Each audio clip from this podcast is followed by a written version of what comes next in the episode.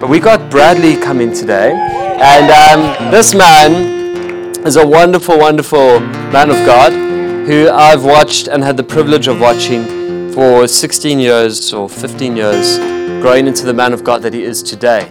And uh, he has lived an exemplary life of holiness and living by the principles of the Word of God and the truth of the Word of God. He has put it into practice. And when you have a man like this who's embodied the truth, um, it's very hard to argue with his life because you see something in his life, you're like, wow, I want that. He makes, he makes me a better husband and a better father, you know, to, to my child just by the way that he lives. And it's an absolute privilege and honor to have you here. And him and his wonderful wife, Beth, uh, left South Africa to come and help uh, join, you know, this church and get it going. And they've been an incredible blessing. When we had, I think it was like 12 people or 10 yeah. people in a service in the middle of COVID, um, these guys arrived and they've been faithfully serving God and left a church of how many thousand was uh, yeah. 2,000 people, whatever it is, I don't even know, um, to come and join a church plant in a foreign nation to see the kingdom of God advance. So these guys live the gospel and it's an absolute privilege. So let's lift them up in prayer. Father, we pray right now for Brad. I pray, Lord Jesus, for my brother in Christ, that you just strengthen him that he'd be able to speak from a father's heart, from a place of peace, no striving. He'd just be able to rest in what you've called him to speak today. And Lord, we pray we'd open our hearts and receive the word yeah. joyfully. In Jesus' yeah. name, amen. Amen. Amen. Bless Come on. You. It is good to be here. Who's excited to be here? There we go. That was pretty positive. It's normally you have to say it again. Um, just gonna steal this one.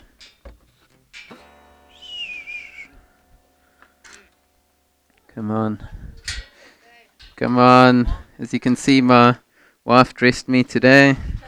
Um, this is the grace of the Lord happening right in front of you. Um, okay. You guys are going to get the anointed spit um, coming, flowing straight. Yeah. Come on. Um, okay, so like Dill said, I'm going to be speaking on fasting. Um, so fasting uh, in my opinion, probably one of the most neglected um, or misunderstood practices um, uh, of Jesus in uh, in the history of the church. It's actually something uh, that's been practiced twice a week, um, kind of throughout the, the whole time until probably the past century or two centuries ago, and then it's just disappeared off kind of the, the face of the planet. Um, just like completely, it's like a foreign concept now, unless you're wanting to be like healthy and hip, and then you fast for that reason. Um, it's actually mentioned. So we had the baptisms last week. Who was there? Yeah. Come on, not me. I, I missed it, unfortunately. Uh, administration skills were very poor. Um, but it's actually uh, fasting's mentioned more times in the Bible than baptism. Can you believe that? Um, it's men- mentioned 77 times throughout the Bible. Um, and if you're thinking that's all Old Testament, it's pretty much split halfway down, um, which is quite incredible. I'm actually going to put this here. Feels like it's in the way, but um, so what what is fasting? Just as like a, a working definition for us, uh, fasting is a voluntarily we voluntarily reducing or eliminating our food intake. So um, I know we love to say like I'm fasting sugar or I'm fasting cookies um, this this week. that that's that's like like good. That that is kind of part of it. Uh, you can fast your your phone, I guess, but actually that's more um, abstinence, and that's also a practice. Um, that's that's a really good thing. We used to do a spam fast, which was like 30, uh, 30 days, 40 days. Um, just phone off, like no no it's yeah, it feels like culty to say it. It's like no contact to the outside world. It's like hermiting in, and we'll just switch off everything. And I can promise you, like man, that does things to your heart. I think in in the age that we're in now, it's hard enough to go like a day with your phone off, two days, like just no no contact. Let alone this was like uh, music, news, like nothing. You just just weren't weren't in it. You were just in the Word. It's spiritual prayer and meditation. I think is what it was, and we were just that. That's great. That's not what we're talking about. So it's a, a, a reduction or, or, an elimination of food uh, for a set period of time, uh, and for a specific purpose. So it's directional. It's not just like I had a busy, busy day at work, I fasted. Like that happens, you missed your lunch. That that's not fasting. That's unfortunately you were busy. Like it, nothing happened to your heart. Uh, you, you you don't come in and be like, yeah, I fasted every day this week. It's been great. Um, it, it's uh, intended like a specific directional purpose. Um, and the other thing in the language that that I'm going to be uh, putting around this, uh, it would be it's a, discipline. Um, that's that's a word that we hate um, these days because it implies authority, right? It's like, um, yeah, who who would want to be disciplined? Um, and yet, this is what Jesus teaches us. If you um, really against the word, uh, another word that I love around it is practice. Um, the the language that Jesus uh, brings when when it's speaking about Jesus, when it's speaking about His work, the language of the Bible is perfection. Um, but when it speaks about us, the language that it speaks to us about in our sanctification is practice. It's speaking about the journey that we're on, a step by step growing. And so um, these practices, uh, Dill, actually touched on it. I, was, I think it was three weeks ago. Um, he was speaking. Uh, he probably didn't. Dill, Dill's an incredible preacher. He just like hops around as he pleases, jumping around. I don't think he even really intended to be going down this route, but he went and he just punished it. But he was speaking on Philippians 4, verse 67, and it says, um, Don't be anxious about anything. Who knows? Um, that that's a really bad thing to say to someone who's anxious. Yeah, yeah. Like, like one of the yeah. Don't be angry. Like, that that's not helpful. Um, so, so Paul comes in Philippians and he's like, "Don't be anxious about anything." Like, great, cool. Um, if, if it ended there, that would be the like least useful sentence in the Bible. But he says, instead, um, in prayer and supplication, make your requests known to God, and the peace of God. So it's, uh, you, you've got almost in my mind three things happening here. So it's don't be anxious. There's a command, but he doesn't leave you there. He gives you uh, what I would term here as a discipline or a counter practice. He's saying there's stuff that's going on in your flesh. I want to replace that with a counter practice. Uh, and, and, he says, make your request known to God. He's saying, pray. Uh, in the NLT, I think it is, um, don't be anxious about anything, but pray about everything. Yeah. Uh, it's, it's this contrast of this is what's going on in your heart, and this is what you need to be practicing. Um, and what comes after that in the NLT, so uh, I think in the NIV, ESV it says, and the peace of God, which kind of implies that in the NLT it says, then the peace of God. So there's, there's this progression. The fruit comes from there. And, and uh, when you read that verse, it says, the peace of God uh, will kind of, uh, what does it say? Yeah, the next part? Guard your heart. That's it. So the peace of Christ. So the peace uh, of Christ. It's not your peace. You didn't earn it by your praying. It's God's gift, yeah. but it's a fruit of. Um, and so you've got three steps here, and it's it's incredible. But but I think um, in in this day and age, we've really overemphasized. Um, uh, we've we've just kind of skipped the middle. We've been like, man, you're broken, but God's got a, this great gift, and we just ignore everything in the middle. Um, and both of those are true, uh, but we're missing something in the middle. We're so scared to speak about uh, the truth of obedience that, that Christ calls us to um, that we just completely push it down. Um, and so th- this is the language uh, of practice. Uh, John Mark Comer uh, speaks of it. Uh, he says, if you want the life of Jesus, you've got to adopt the lifestyle of Jesus.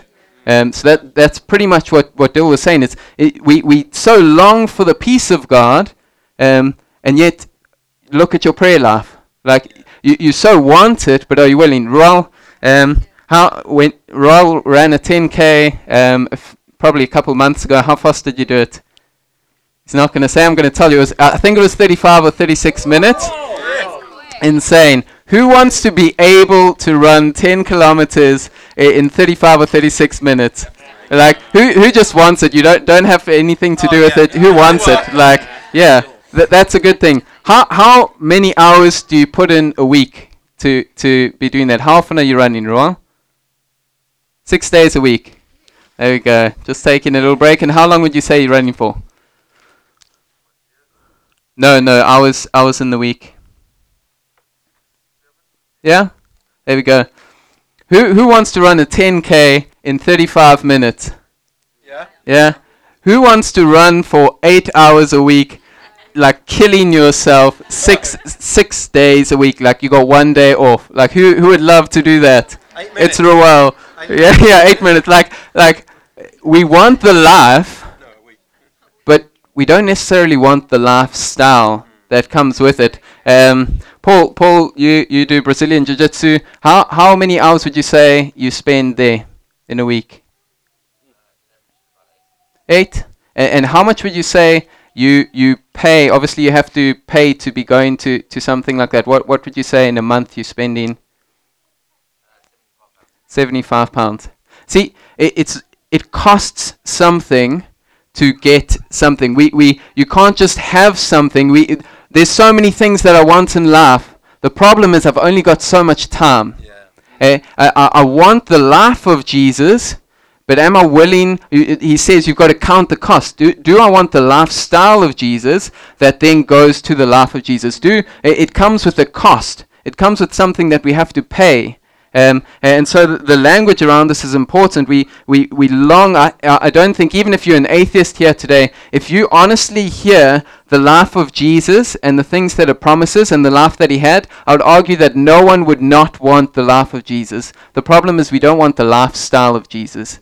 Um, and so this is the language about it. And so this, this language of practice is the lifestyle. This is the following. When you look at Jesus calling his disciples, he says, Come and follow me. He's not saying, uh, be my follower like uh, when when the next census comes around just say uh, i follow jesus like or tick tick this box he's saying come follow me he's saying come do life with me come walk with me come learn from me you like what you see come live with me come walk with me daily. This is not just um, a, a box that you tick or something that you uh, register for and then you just live your life as if nothing else happened. This is a lifestyle change. This is a complete turnaround. It's going to cost you something. And if you want that we can't just uh, sing, sing these lovely songs about the love of god but never step into it.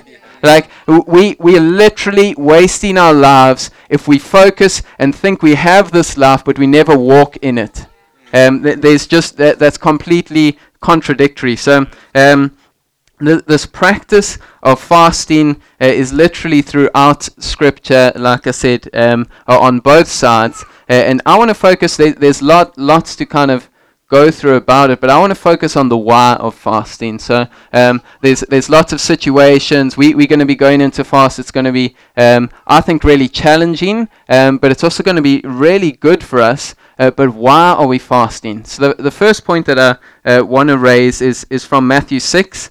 Um, so Matthew Matthew six is uh, in the middle of Jesus' Sermon on the Mount, um, and we're just going to kind of fly fly through it relatively quickly. The difficulty um, with a topic like fasting is there's there's not one scripture that just covers it all. So we're going to kind of jump jump around a bit, but focusing in on on the heart behind fasting. Um, and so we jump into to Matthew six. Um, uh, verse 1, I'm reading from the message, so you'll probably find it difficult to follow. Um, be especially careful when you're trying to be good, so that you don't make a performance out of it. It might be good theatre, but the God who made you won't be applauding. Deep, like mark drop, smash. Um, uh, so then, then uh, this this is uh, one of the points I want to look at. It says when you do something for someone else, or I think in other uh, versions it'll say when you give. Um, it, it, it there's this language about it. It says uh, don't call attention to yourself. So he's addressing the heart of it. But we jump jump down to verse five, uh, speaking about prayers. The next thing he, he goes into and says, when you come before God, don't turn that into a theatrical production either. Um, carries on, jumps down to uh, verse 14. In prayer, there's a connection between what God does and what you do. Um, that's just emphasizing what, what we're speaking about practice. You can't get forgiveness for God, from God, for instance, without also forgiving others. If you refuse to do your part, you cut yourself from off from God's part. Uh, then in, into verse 16, he says, when you practice some fast when you practice some appetite denying discipline to better concentrate on God, don't make a production out of it. So he, he's going through all of these things, but the important part to recognize is um, the language he uses is he says, when you give, when you pray, when you fast, he, he presumes these things are happening. Th- this is the life of a follower. He's not saying, let me make a case for your giving. He's saying, look at my life. I'm pouring, I'm pouring out my life for you. You can see me giving. You're following me. So I'm not telling you that you should give. I'm saying you are you like that's part of following me. I'm not even like that's non-negotiable. When you pray, you you were there. I'm praying in the Garden of Gethsemane. You've seen me agonizing in prayer. You've seen the hours that I wake up before any of you wake up. I'm praying. This is a non-negotiable. And the third thing he says is when you fast. It's not, not in question. The thing that he's actually addressing, as Jesus always does, is he's addressing the heart behind it. Um, so the fasting is not in, in question here. It's actually a presumed practice that we would all be practicing it. Um, which is uh, why I mean, if Jesus is doing it, I could pretty much end there. I could be like, yeah, Jesus is doing it. That's a good idea. Like we should be fasting, right? Um, but but it goes further. So he, goes. Um, the the second point, P's P's are like the anointed P's of scripture. Like I, I, feel like you could summarize the whole Bible in P's. So it's uh, presumed. That's that's why. And then uh, the second point would be prayer. Um, even just from a, a, very practical point, I've never realized how much time I spend preparing food and then eating food until you're not doing it and you're like, I have so much time to pray. Like uh, when when you're fasting, you realize how much of your life is spent doing those two things. Um, you spend all this time making it, then you eat it, then you carry on with it, then you just start again. Like if you've had a day off, um, you spend most of your day just doing those like two things on repeat. Um, yeah, and, and so just from a purely practical point, uh, fasting, we, we uh, there, there's this element of prayer, but it, it goes actually beyond that. You, you can see it in uh, Isaiah 58. Um, I, I'll read a passage from there. It's going to be starting, I'll tell you now.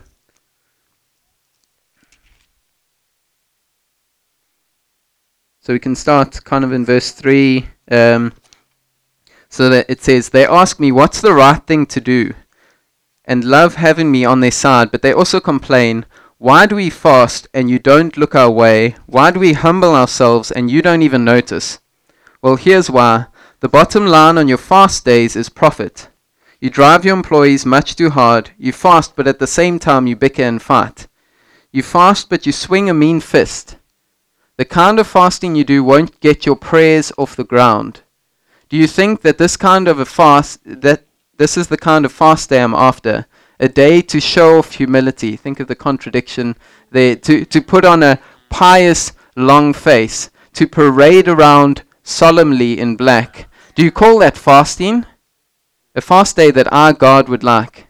This is the kind of fast day I am after to break the chains of injustice, get rid of exploitation in the workplace, free the oppressed, cancel the debts. What I'm interested in seeing you do is sharing your food with the hungry, inviting the homeless poor into your homes, putting on clothes on the shivering ill clad, being available to your own families. Do this, and the lights will turn on, and your lives will turn around at once. Your righteousness will pave your way. The God of glory will secure your passage. Then, when you pray, God will answer. You'll call out for help, and I'll say, Here I am. Uh, the, the word fasting is almost always linked with the word prayer in Scripture. Um, and it, it seems blasphemous to, to think that our fasting would somehow affect our prayers, like as if we can do something to make our prayers more effective. But the scripture here says that you look, look at the verse. Um, Oh, classic message. It doesn't have verses, so it's um, uh, heathens. Who reads this kind of stuff? Um, uh, so it says, The kind of fasting you do won't get your prayers off the ground. It, there's a link there, and it carries on, speaks about the kind of fasting that he wants, and he says, the um, Then when you pray, God will answer. There's a link between our obedience in prayer and the effectiveness of our prayers. Uh, in I don't know which which passage it is, but there's where, where the demons are not being cast out, um, and the disciples can't cast it out, and Jesus comes in and says, "This kind will not be cast out except by prayer and fasting." Some some uh, manuscripts, to to be fair, wouldn't include the word fasting. Um, but there's an element in there, and you can see it here, of the link between prayer and fasting. That that somehow there's there's this link between God's power, which will be the, the third P, um, and and just our fasting. There's there's this power that comes with it. These disciplines that we're speak, speaking about, these practices, they're, they're not just a discipline, they're called spiritual disciplines because it's not what you're doing. There's this element of what you're doing, but it's the spirit's animation of the, what you're doing that really brings the power. And so you walking in faithfulness, and the spirit comes and he activates what's going on there. He brings the power to it, and that's where, where the power in fasting is, not, not in your own actions. Um, and so there's this incredible power that comes with it. The, the fourth point that I would say of why we fast is it's, it's about the heart preparation. Um, you see this throughout stories um, in, in Scripture. Moses um, fasted when, when he was getting the Ten Commandments. His heart was being prepared for 40 days fasting up on the mountain. You could potentially argue that it was 80 days because he came back, smashed them, and went back up again. But no one really knows if he had a quick like tea break, like hungry, and then back up. But but even if he did, I mean, if he had a snack between, that's that's quite a little bit to have in 80 days. Um, it's preparing his heart. You look at Daniel fasting when he's waiting for guidance. You see Jesus. I mean, that's a pretty good example for us when the Holy Spirit comes onto him 40 days going into the desert. Um, I would argue, so I've always thought of it as uh, the devil coming at Jesus' weakest point to try and tempt him. I would argue that um, the devil came at his strongest spiritual point. He's, he's been fasting, he's um, been focusing his eyes on God. He may be physically weak, but the devil comes with lies and he just smashes them out the park because he's intimately connected with God and there's a supernatural power that is partnered with his fasting um, that's allowed him to recognize the lie and just push it out the way. Even when he comes, when, when Satan comes with something so close to the truth, he just bats it out the park. That's the power of fasting. Um, uh, the, the fifth point that I would say is perspective and perseverance. And this is a big one in our um, kind of post enlightenment, uh, highly intellectual landscape that we're in, hyper individualistic. Um, uh, the the power of of um, fasting in a society like this um, is the the culture speaks over us that our happiness is getting what you want when you want it, and that's constantly drilled into you and drilled into you and drilled into you that you think freedom is getting what I want, and my happiness is tied to me getting the things that I want, and and sometimes you think. Um, I don't think like that. That's that's not what's going on in my heart. L- look, the the questions that we ask in our suffering reveal our heart. You you, you look at uh, in Isaiah 58, um, where where we started there in verse three. Um, it says. Let's go a bit up to, to verse 2. They're busy, busy, busy at worship and love studying all about me. To all appearances, they're a nation of right living people law abiding, God honoring. They ask me, What's the right thing to do? and love having me on their side. But they also complain, Why do we fast and you don't look our way? Why do we humble ourselves and you don't even notice? The questions we ask reveal the, the space between what's in our head and what's in our heart. If you, if you weren't here last week, Dill spoke about faith coming from the heart. If, if you weren't here, listen to that because the questions that we ask in our suffering reveal that gap. Um, I'll give you an example. Uh, my brother is in York. They live so generously. They left South Africa. They just like gave so much stuff away. They've always, he's always lived generously, and they come here and they're struggling. They're not they're not making ends meet. Um, it, it's a really hard time for them. And the question that I ask is why God? Like what they've been so generous. Why are they struggling? And that seems like a very reasonable question to ask, but actually it reveals our heart because what we're actually saying is, God, they've given, they deserve. As if their giving was a way to earn God's favor and not from God's favor, not from a position. Fasting is exactly the same. If our fasting is done to earn, we're missing the point completely. Uh, we, we've literally completely missed the point, and, and sometimes we don't even recognize the narrative that's going on in our heart. Sometimes we don't recognize that we think my happiness is connected to what I have until I don't get what I want, and then I'm unhappy, and I think that's the cause.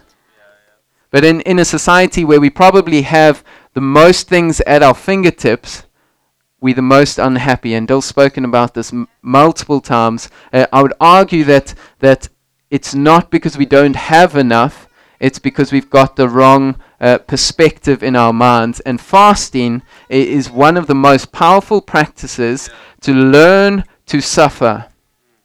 To voluntarily say, I know that my body is important, I know that food is important, but you are more important. Uh, this this is something I really want. It's not like when I fast, I'm like, ah, I don't want food. This is great. I love it. You want food. Like you desperately want food. Beth Beth knows it's like I'm I'm really forgetful when I fast. Sometimes I walk into the house and I'm like, what food? And I just start eating. And she's like, I thought you were fasting today. And I'm like, I was. and I forgot because I didn't realize how hungry I was until I walked into the house and saw that food that is delicious. You, you want food. Deep, you, there's no doubt about it. Your desires for food, the recognition is, is perspective of saying, I want you more. and that doesn't come naturally. The world is bombarding you and bombarding you and bombarding you with these thought patterns, and you think you're just going to avoid that by just just thinking, oh no, I, I don't I don't want that. You want it. Like the world is speaking it over you, and you have to fight actively against that. And the way you do that is through fasting and saying, I don't have to get what I want when I want it to be happy. Um, and you train that through fasting. Um, uh, John Mark says, uh, In life, suffering is unavoidable, but joy is not. What, what he's saying is if, if we train our minds to only be happy when we get what we want, look out, you're going to suffer.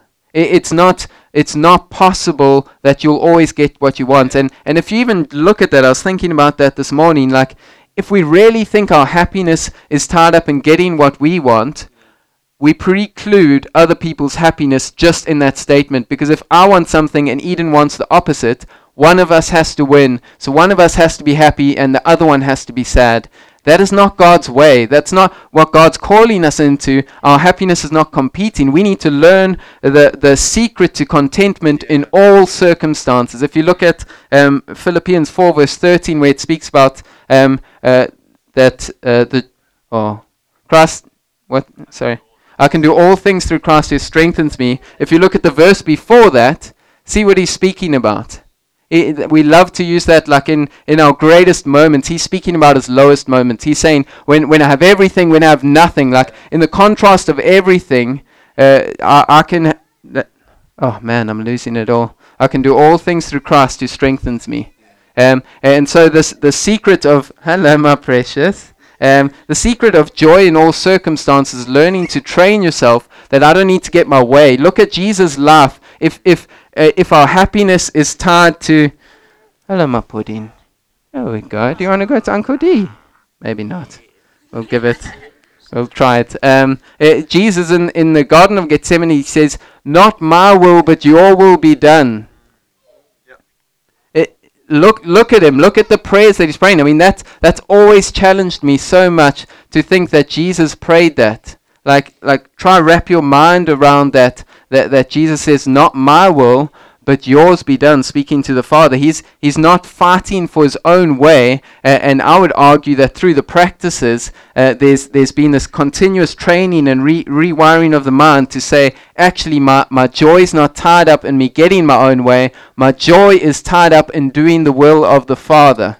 Um, and so it's a continuous laying down, but we can't think that, that we're going to do that by willpower. If you think you're going to do that, willpower is really great for saying, I'm not going to have that second cookie because I want to keep this in shape. It's not so good when, when you're anxious uh, and you're trying to fight this and you're just caught up in this. It's not going to get you there. Willpower can do many things, but it can't set you free from sin. Um, and so we can't rely on our willpower. We've got to rely on spiritual, the Spirit animating the things that He calls us to, the life that He's called us into, the lifestyle that we need to live both of those come together and we find freedom, we find peace that He calls us into when we pray and commit our anxieties. If you speak about your anxieties to someone, most of the time um, it, it can just compound. Like if all you're doing is just speaking about your anxieties, that, that's not, the power is not in speaking to someone about your anxiety. The, the power is when you commit that to God then he says, The peace will come. This is not me telling Beth about my anxieties. This is me casting them on God. Uh, and the reason that works is not because that's a, a good practice. The reason that works is because the Spirit is powerful and he takes that and then he brings the peace.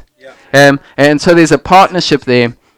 And the last, last point that I would say um, uh, about this, uh, and I would argue that without this, everything, all, all those other points are great uh, but they would fall flat on their face and we'd just become a religious um, kind of society trying to earn God's favor uh, without our priorities being changed. And, and this is the, the kind of phrase that I put around it is we don't fast for favor, we fast to feast on the Father. So we don't fast to, to earn favor, we fast to feast on something greater. Um, if, if all our fasting is done as a practice to just train our will and rewire our mind and, and do all these great things, that's, that's good. That's a good practice. Fasting's a great thing, but if it's not about God, that's all it will be. Is a great thing. It'll never be a God thing. If if our fasting, if our prayer, if our worship, if our preaching, if our coming to church, if all of that is just about that, if if that's the end, uh, we we are miserable people. And if, if it's not a means to an end, and the end is God Himself, if it's not a coming to God and saying, uh, my, my body is so important, uh, I value my body, but I just recognize that you are so much bigger than I am, and you're so much better than I could comprehend. You're so much better than food. My body doesn't tell me it, my body tells me I want food, but you are so much better. You, you are the best thing for me. We come uh, to, to fast. We, we come fasting, but we come to feast on something greater. And if we miss that, we miss everything. And so my, my challenge is, uh, like Dill said, we're going to be going into a, a time of fasting. And my challenge is, um, uh, above all things, this is a time to draw close to God. This, this is a practice. Uh, if uh, my one challenge would be we need to be stepping into the practice. We've we've um, completely neglected obedience, and in an effort to try and make much uh, of God's grace, we've minimized it because we we think of grace. Dill's spoken on this. We we think of grace as just God's salvation power.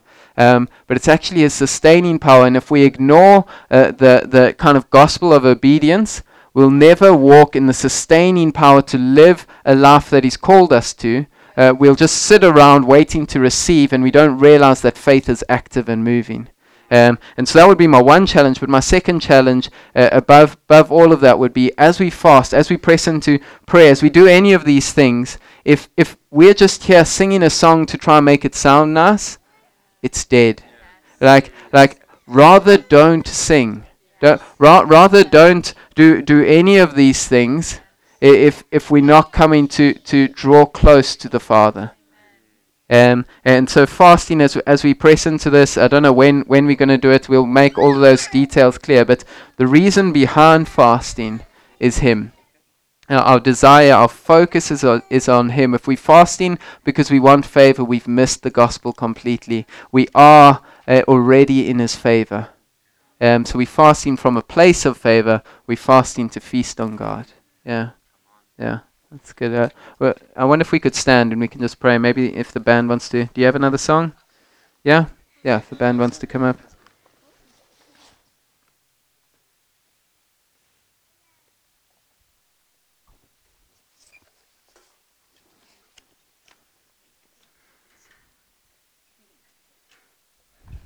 Yeah. Yeah, Father, I, I thank you for this morning. I thank you that we can spend time in your presence. That I, I, yeah, I pray would we not be ignorant of the fact that you are present here with us. And I just pray that I pray would you bring a holy conviction. I pray, Holy Spirit, would you come and speak into our hearts uh, and just challenge us to walk walk in your presence. That that even now as we go into more worship, Father, and as we go into the rest of this day, that there would just be such a recognition of your closeness to us, Lord. That we would just rest in that beyond anything else, beyond beyond all this this other stuff, Father. We're not doing for you, we're just being with you. Yeah. Now, Dad, would you stir our hearts? I pray that you would stir our lives, Father, that we would recognize the life that you have called us to, and that we would be willing to lay down everything Father, you said that if anyone wants to follow you, they must deny themselves, take up their cross, and follow you. If anyone wants to be your disciple, Father, I just, I pray, would you place that calling onto our hearts, Lord? Would, would we hear you speaking it to us, and would we lay down everything? I pray that everything else would come second to just knowing you and following you and walking in your ways, that your life would become our life, Father.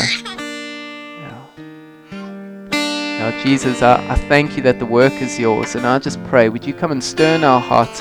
Would you come and speak into us? Would you challenge us? Would you probe us? And would just move us into the fullness of the life you're calling us into, Lord?